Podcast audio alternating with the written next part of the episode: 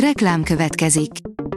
Ezt a műsort a Vodafone Podcast Pioneer sokszínű tartalmakat népszerűsítő programja támogatta. Nekünk ez azért is fontos, mert így több adást készíthetünk.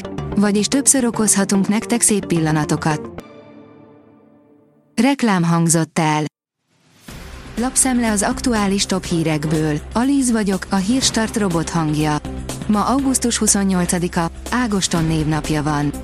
Egymásnak feszül a református egyház és Márkizai Péter hódmezővásárhelyen, 800 milliós ingatlan vagyon a tét.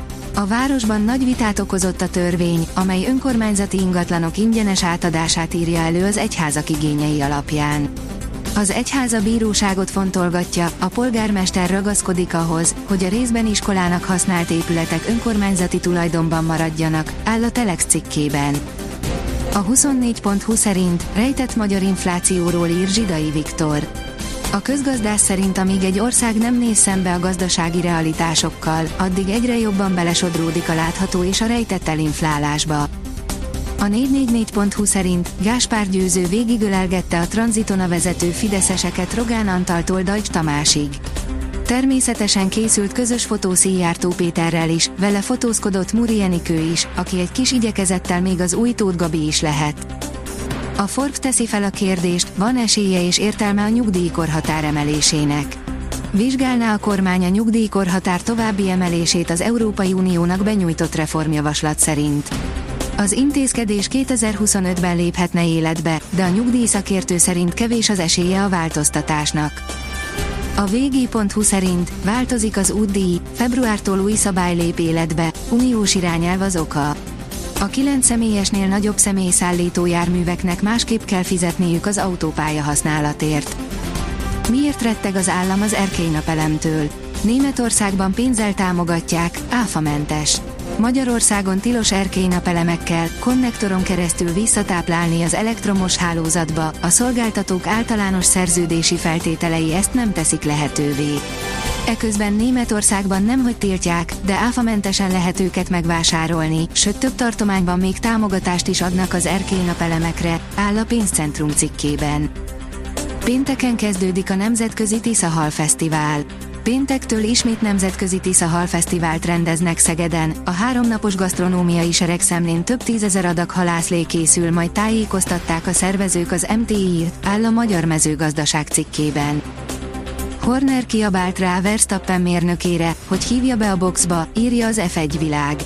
A Red Bull csapatfőnöke, Christian Horner a vasárnapi holland nagydíjat követően elárulta, a piros zászlós verseny megszakítás előtt ő kiabált rá Max Verstappen versenymérnökére, hogy hívja be a holland pilótát kerékcserére. A kitekintő oldalon olvasható, hogy nem járt jól, aki most nyaral Majorkán. Erős szél, eső, méteres hullámok, a viharok vasárnap részben megbénították a spanyolországi Majorka üdülő szigetet. Az Agroinform szerint baromfi tenyésztők, Brazíliából érkezik a fekete leves. Mióta felütötte a fejét Brazíliában a madárinfluenza, a távol-keleti országok megtiltották onnét az importot. Nem úgy az EU, jöhet az olcsó baromfi. 33 millió dollárt szerzett a bevándorlókat segítő cég. A bevándorlók meghatározó szerepet játszanak a világgazdaságban, azonban nehezen férnek hozzá banki szolgáltatásokhoz ebben segít a Lemfi, áll a Fintech cikkében. A sportál írja, ki nem találná, ki volt a szurkoló, aki befutott a pályára Haaland góljánál. Erling Haaland a Sheffield Unitednek lőtt gólját egy korábbi világbajnok boxolóval ünnepelte, igaz, nem önszántából. A rangadó írja, Szoboszlai a túlerőtől sem rettent meg. Ízelítőt adott abból, hogyan tud küzdeni akkor is, ha létszámfölényben van az ellenfél. A kiderül oldalon olvasható, hogy viharos idővel vonul át a hőségzáró hidegfront. Hétfő estétől egy lassan mozgó hidegfront éri el hazánkat, amely egészen a hét közepéig záporos, zivataros időjárást okoz térségünkben. A Hírstart friss lapszemléjét hallotta.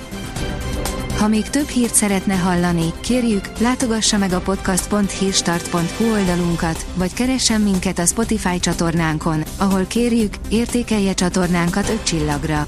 Az elhangzott hírek teljes terjedelemben elérhetőek weboldalunkon is. Köszönjük, hogy minket hallgatott!